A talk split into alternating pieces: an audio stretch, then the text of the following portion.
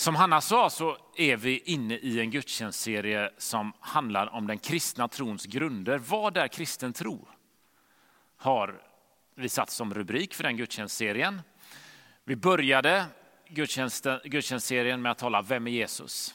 Eh, varför, varför kom han hit och varför dog han? Sen fortsatte vi om bön, varför man ska be och hur. Förra veckan handlade det om hur och varför man läser Bibeln. Idag är temat hur Gud leder oss och nästa vecka avslutar vi denna gudstjänstserien. Och då är temat Vem är den helige Ande? Missa inte de här predikningarna. Du hittar dem på Spotify och iTunes som sagt. Sök på kyrkan Vårgårda eller på någon av församlingarnas hemsida. Så finns de där. Var med. Är du en kristen så kanske igen landa i de här grunderna. Är du ny i tron eller nyfiken på tron så sök i detta. Lyssna och ta in det som sägs. Idag så är som sagt temat hur leder Gud oss? Så här är det ju i våra liv, att våra liv är ju i grunden byggda på olika val vi gör. Visst är det så? Våra liv består till stora delar av olika beslut vi fattar. Ni vet, man tänker, är det här rätt person att anställa? Eller ska jag tacka ja eller nej till det här jobbet? Är det rätt att flytta hit eller dit? Hur mycket ska barnen själva få bestämma i olika åldrar? Är det verkligen han eller hon som är den, han eller hon? Var det rätt val att inte hoppa på den där utbildningen? Alltså så är det ju hela tiden för oss. Antalet val vi har framför oss är i princip hur många som helst. De allra flesta valen vi gör, de skulle vi säga de är moraliskt försvarbara.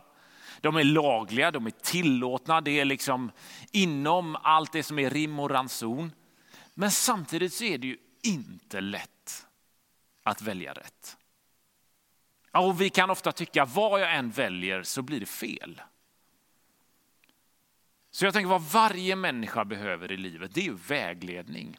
Någon eller något som kan hjälpa oss att fatta beslut och leda oss. Och när Bibeln skriver om vägledning och så, så används i en del texter i Gamla Testamentet ett hebreiskt ord som till viss del kan översättas med beskrivningen eller förklaringen för rep. Alltså det låter konstigt, för rep. Vi talar om tampar. Det var ju så att på den här tiden så var rep eller tampar, som jag är van vid att säga, avgörande för båtars förmåga att kunna navigera och styra rätt. Och så är det ju också även idag i stor utsträckning när man seglar. Rep används för att hissa upp och ner segel beroende på vilket håll vinden kommer ifrån. Med rep gör du så att du har seglet hissat fullt eller revat om det blåser på något visst sätt. Det är med repens hjälp som båten ligger fast på plats. Innan autopiloten kom in i bilden så kunde rep användas för att surra fast rodret i en viss riktning så att båten gick just dit. Alltså rep hängde till stora delar ihop med att navigera rätt. Den frågan som vi ställer oss idag, det är hur Gud leder oss. Alltså om Gud kan leda oss om Gud kan hjälpa mig att navigera, hur kommer jag åt den ledningen i alla de här olika valen jag gör? Så jag faktiskt väljer rätt, det som Gud tänkt. Och är det i alla de här tillfällena Gud som leder oss, eller hur funkar det där? Predestinationsläran, har ni hört det uttrycket? Destination, det handlar ju om resmål, vart man ska någonstans. I kristendomen så har det länge funnits delade meningar om hur förutbestämt en människas liv är. Inte minst om det är förutbestämt om man ska bli ett Guds barn, en kristen eller inte. Alltså om ens mål i livet, eller ännu mer efter livet, man diskuterar är det förutbestämt om man skulle komma till det som många kallar himlen eller det som många kallar helvetet? Och de två som kanske debatterat den här frågan mest hit och dit är Martin Luther och Jean Calvin på 1500-talet. Du kanske har läst om det här i religionen i skolan. Och kanske just den här frågan om vart man hamnar efter livets slut är inte det som diskuteras mest idag. Men däremot kan man ju fundera över om nu Gud finns, som många som lyssnar tror, hur mycket har Gud då redan bestämt med våra liv? Alltså av det du gör, av de besluten du fattar, av saker du tar dig för. Hur mycket av det har Gud bestämt? Är vi liksom marionettdockor där Gud på något sätt rycker i trådarna så att vi överhuvudtaget kan göra någonting? Eller har vi total frihet att göra vad vi vill och Gud har ingenting att säga till i den frågan? Hur funkar det där egentligen? För att kunna säga något om det så går vi till Bibeln och vi går till Ordspråksboken i Gamla Testamentet. Det är kanske inte är den boken vi läser oftast, men här finns mycket vishet och klokhet och också en hel del saker man kan le åt, det ska jag säga. Men hör här vad författaren skriver kring det här med vår vilja och Guds vilja. Ordspråksboken kapitel 21 och vers 5. Det står så här. Flit och förutseende ger vinst. Hastverk, bara förlust. Hastverk, det skulle likväl kunna översättas med att styras av impulser kanske. Förutseende skulle kunna ersättas med att vara strategisk eller reflekterande eller genomtänkt. Och då säger ju bibelordet, om du lyckas med något, om något blir bra, så är det inte slumpen som har gjort det. Utan du själv kan styra hur något blir. Är du impulsiv, bara går på det, handlar hastigt och aldrig tänker igenom dina val, då kommer du förlora i längden, säger bibelordet. Om du däremot har strategi, om du har tänkt efter vad du vill göra, då kommer du lyckas i längden. Då kommer du nå framgång. Men vad det egentligen säger det är att framgång eller förlust, hur utfallet blir av ditt liv och dina val, det är upp till dig. En hel del av oss förstår intentionen med det författaren skriver. Alla kanske inte riktigt håller med. Men så skriver Ordspråksboken i kapitel 21. Om vi hoppar tillbaka till några kapitel. Hör vad det står där, kapitel 16 och vers 33. Lotten kastas i knät, men hur den faller bestämmer Herren. Alltså här kommer plötsligt något helt annat. Att kasta lott, det var den tidens att singla slant eller dra längst strå. Användes ganska ofta i samhället. Det berättas till exempel i Nya Testamentet när det skulle väljas in en ny lärjunge i gruppen av de tolv som fanns närmast Jesus. Så tyckte lärjungarna det var svårt att välja mellan de två sista alternativen. Då berättas att de kastade lott om det skulle bli. Men vad det här bibelordet sa, det är att oavsett om du kastar lott eller slingrar slant eller drar längst strå, ja, men då är det Gud som avgör utfallet. Alltså om det blir krona eller klave, varenda liten detalj i de valen vi gör, varenda beslut vi fattar, det fattas främst av Gud, sa ju det här bibelordet.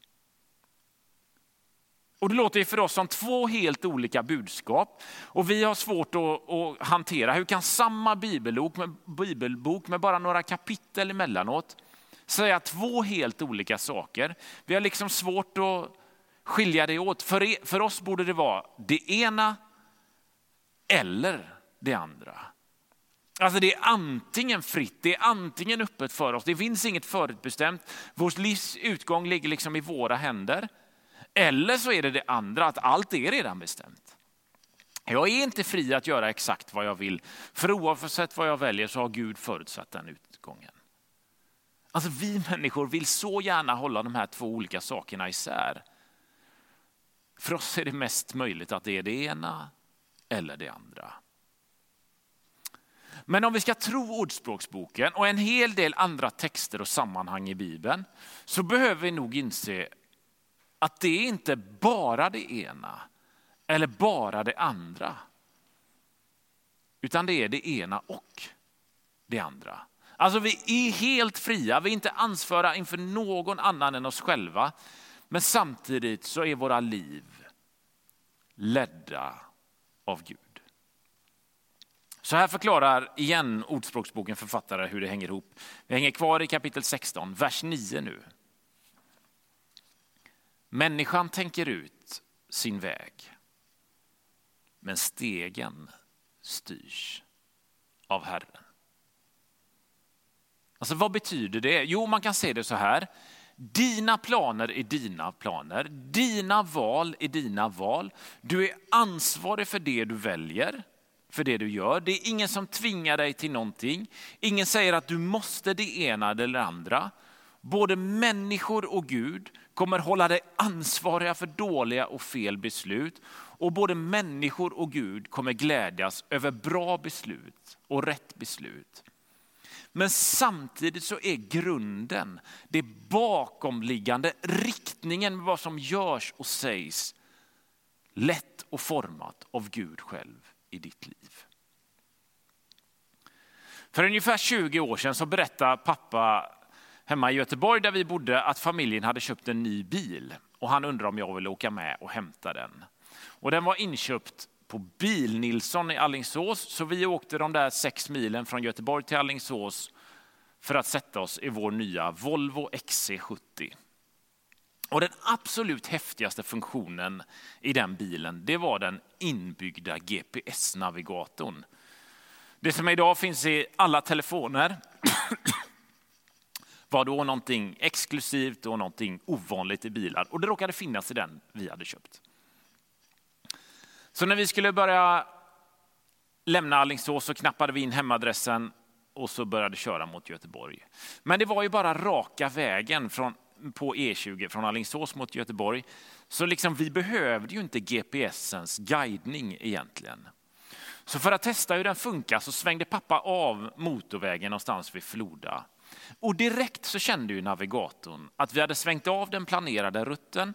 Blixtsnabbt räknade den ut hur vi skulle köra igen för att hamna på snabbaste vägen hem. Vi fick någon instruktion om att svänga vänster om 200 meter. Och Istället så svängde pappa höger för att testa den lite till. Och direkt så hittar ju GPSen snabbaste nya väg för att ta oss hem. Gör en U-sväng eller sväng höger där eller välj den vägen. Och även om vi hade liksom fortsatt någonstans nere i Europa så skulle ju GPSen fortsatt hela tiden att räkna om vägen för att snabbast komma dit vi hade programmerat den att leda oss till. Så kan man säga att det här med Gud och Guds ledning i våra liv fungerar. Vet du, Gud kommer inte tvinga dig åt något håll. Gud kommer liksom inte dra ratten åt höger eller vänster för dig.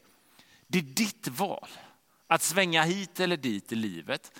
Men gång på gång så kommer Gud vilja påminna dig, göra dig uppmärksam på en riktning i livet, på att det finns ett mål som han har tänkt med ditt liv. Du kan hamna hur snett som helst, du kan ta en omväg ner i Europa till och med.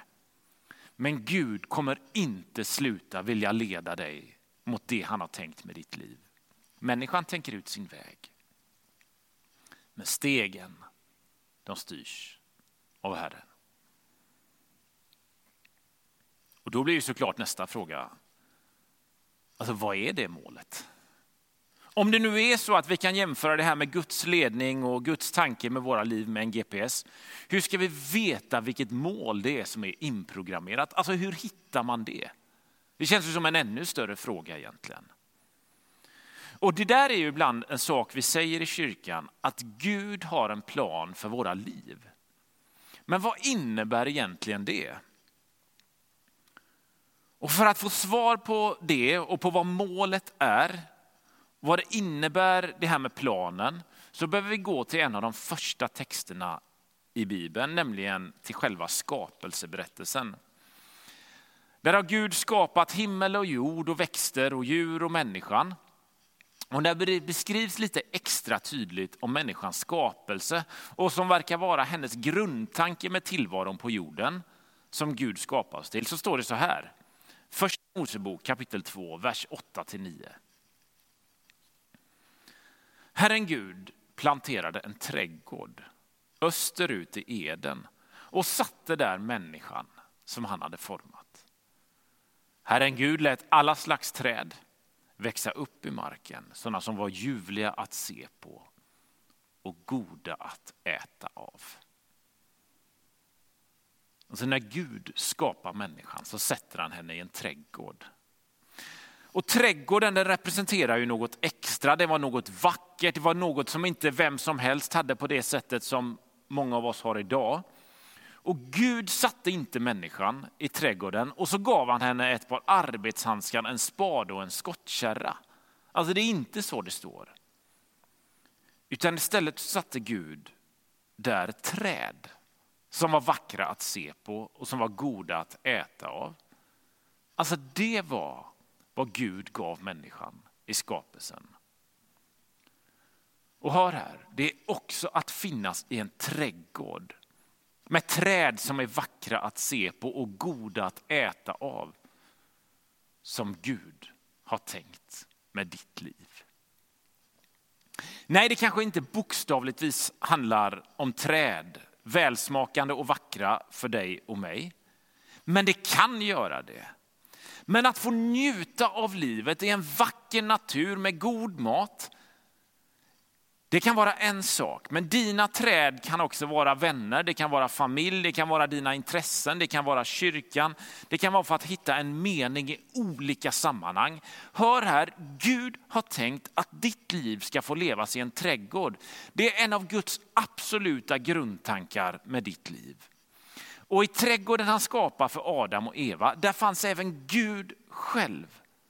Där berättas det att han var närvarande och gick runt. Det är också så Gud har tänkt hos dig. Det som är målet som är inprickat på din GPS, dit Gud vill leda dig, det är till trädgården. Nej, han kommer inte vrida ratten åt det ena eller andra hållet. Han kommer inte tvinga dig till något. Men oavsett, oavsett hur snett i livet du kan hamna så vill Gud visa dig tillbaka dit han tänkt för dig.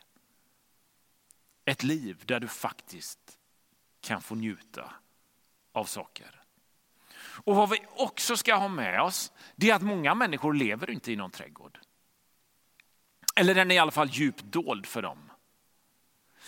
För svikande hälsa, människors ovilja, den här världens synd, orättvisor, svält och flykt och pandemier och allmänt djävulskap har gjort att den där trädgården är så gott som bortblåst för en hel del. Och du som tycker att livet inte är speciellt mörkt eller som inte kanske tyngs ner av allt ont. Vad som ingår i din trädgård, vad som står på adressen i din navigator. Det är också att hjälpa andra människor att upptäcka den trädgården. Så har Gud tänkt det hela. Lev i trädgården, hjälp andra att hitta den och leva i den. Det är en av Guds grundtankar med våra liv. Hanna läste ju så här förut. Ni ska fyllas av kunskap om Guds vilja. Med all andlig vishet och insikt så att ni kan leva värdigt Herren och på allt sätt behagar honom alla slags goda gärningar när ni bär frukt och växer till i kunskapen om Gud. Hur ska jag veta vad som är Guds vilja med mitt liv? Ja, det är att du ska ha vishet och insikt. Om att det finns en trädgård skapad och präglad av Gud själv och att finnas i den trädgården gör att man bär frukt så att även andra ska få upptäcka den.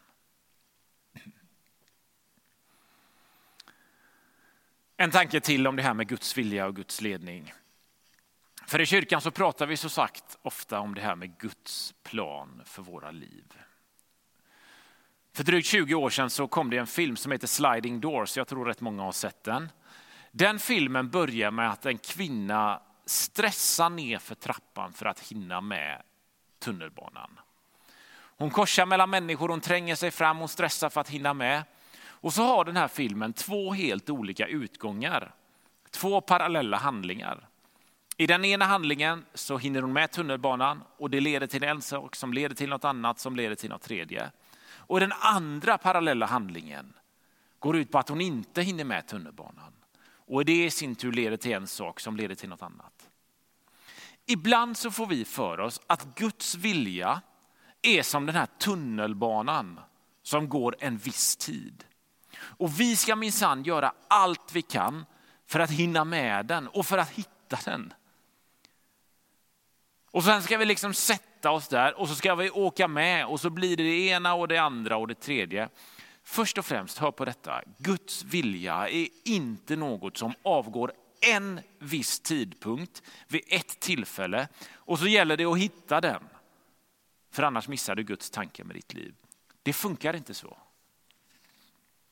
Utan Guds vilja är mycket, mycket närmare dig än du kanske tänker och tror. Guds vilja är inte bara något längre bort och mycket senare. Eller det är inte bara var jag ska bo, vem jag eventuellt ska leva med eller vad mitt yrke blir. Nej, Guds vilja och Guds ledning i ditt liv finns alldeles nära dig. Mycket närmare dig än vad du tror. Och vart Gud vill leda dig, det är till trädgården för dig och till trädgården för andra. Valen är dina, ingen tvingar dig till något. Du själv är ansvarig för både goda och sämre val och beslut i ditt liv. Men i det där och bakom allt det där så finns Gud själv. Gud satte människan till världen med en grundtanke, att hon skulle få finnas i en trädgård med träd som var ett vackra att se på och goda att äta av. Men så vet vi att synden kom in i världen. Människan fick lämna trädgården berättas det till och med. Och från det och framåt så är det som att människan famlar efter att leva rätt, efter att hamna rätt. Hon lyckas ibland, misslyckas oftare, gång på gång blir det snett. Och så kommer berättelsen om Jesus, om Jesu död och uppståndelse. Och när Jesus har uppstått från de döda så möter några av hans följare honom igen för första gången efter den händelsen. Och var någonstans är det de möter Jesus då? Jo, i en trädgård. Alltså hör här, genom att ta emot det Jesus gör i sin död och sin uppståndelse så är det som att trädgården återvänder fullt ut in i varje människas liv. I Jesu död och uppståndelse så finns Guds närvaro och den tanken han har för ditt liv, precis som det var i skapelseberättelsen. Du kan hamna hur snett som helst, du kan ta de största snedstegen, de längsta omvägarna. Gud kommer inte ge upp om dig, utan han kommer vilja fortsätta leda dig och visa dig vägen. Ja, men vill du veta vart Gud ska leda dig? Och till trädgården. Som är både återvunnen och återfunnen i Jesu död och uppståndelse. Och det är till den trädgården Jesus också vill hjälpa andra människor att hitta. Det är inte en väg som bara börjar en gång vid ett tillfälle, utan gång på gång på gång vill Jesus visa dig vägen till den trädgården. Och den finns nog närmre dig än du anar. Hur leder Gud mig? Jo, men i både stora och små steg ska du tänka och be om att söka och hitta trädgården med träd som är goda att äta och vackra att se på och där Guds närvaro finns. Och du ska söka det för din egen skull och du ska söka det för andras skull. Nu ber vi tillsammans. Jesus Kristus, vi är många som behöver din ledning i våra liv. Herre förlåt oss ibland när vi kokar ner till så ibland för alldeles för små saker. Herre, vi vet att du finns med i det lilla. Du finns också med i det stora. Och Gud, hjälp oss förstå att det allra främsta i våra liv, det är inte att du leder hit och dit i olika vägskäl, även om du emellanåt gör det tydligt, utan det är riktningen du vill sätta på våra liv. Det är grundtanken du vill sätta på våra liv. Herre, du vill leda oss och dit du vill leda oss, det är till trädgården. Herre, du har gett oss så mycket saker i våra liv som vi kan känna, det där är vackra träd som är ser fina ut och som ger god frukt. Och tack för att vi kan få njuta av det. Men vi vet också att det finns så många människor som inte njuter, kan njuta av det där. Som inte har någon trädgård. Gud kallar oss till att hjälpa dem. Och så tackar jag dig för att det är din död och uppståndelse som trädgården också fullt ut landar i våra liv. Du var närvarande i trädgården i skapelseberättelsen. Och det var i trädgården man hittade, lärjungarna hittade dig. Efter din uppståndelse. Gud, låt din närvaro, du själv, får prägla och forma våra liv. Och för den människan som längtar efter att fullt ut ta emot trädgården ber jag att han eller hon i detta nu skulle kunna öppna sig och be den bönen. Gud flytta in i mitt liv. Så att jag kan få uppleva och ta emot den tanke du har tänkt för den här personens liv. Amen. Nu ska vi få sjunga med en sång eller lyssna med en sång, du gör som du vill, om, som handlar just om att Gud ska få leda oss vidare och att vi vill lyssna till honom. Och när vi gör det, var i bön där du finns, där du kanske går någonstans eller där du kanske böjer knä hemma vid soffan, du kanske tänder ett ljus, du kanske skriver ner din bön, du kanske skriver ner någon tanke. Var i bön, i Guds närvaro ett litet tag. När vi samlas till gudstjänst så brukar vi öppna våra böneplatser nu och ge möjlighet att, att någon ska be för dig. Vi kan ju inte göra det riktigt nu, men vill du att någon ber för dig så kan du skicka in din bön via församlingarnas hemsidor. Googla dig fram till kyrkan Vårgårda eller till Tre eller till Lagmansholm så kan du skicka in din bön via hemsidan där så tar vi gärna med ditt bönämne. Men nu får vi vara med i sången och vara i bönen.